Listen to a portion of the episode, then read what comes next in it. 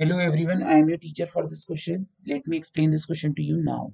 For the quadratic equation 2x square minus 5x minus 3 is equal to 0, show that x is equal to 4 is not its solution.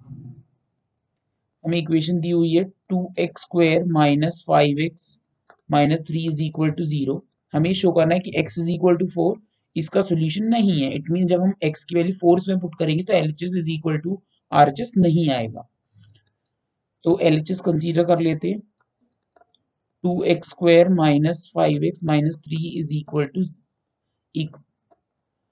put x is equal to four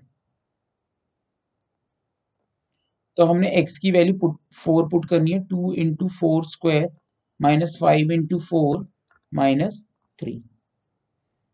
4 4 are 16 16 multiplied by 2 is 32 and 5 4 are 20 minus 3 so 32 minus 20 is 12 minus 3 is equal to 9 and 9 is not equal to the RHS because RHS में क्या है 0 है therefore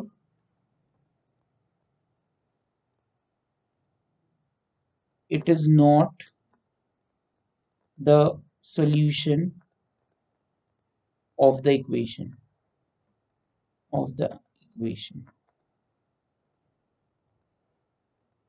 That's it. I hope you understood the explanation. Thank you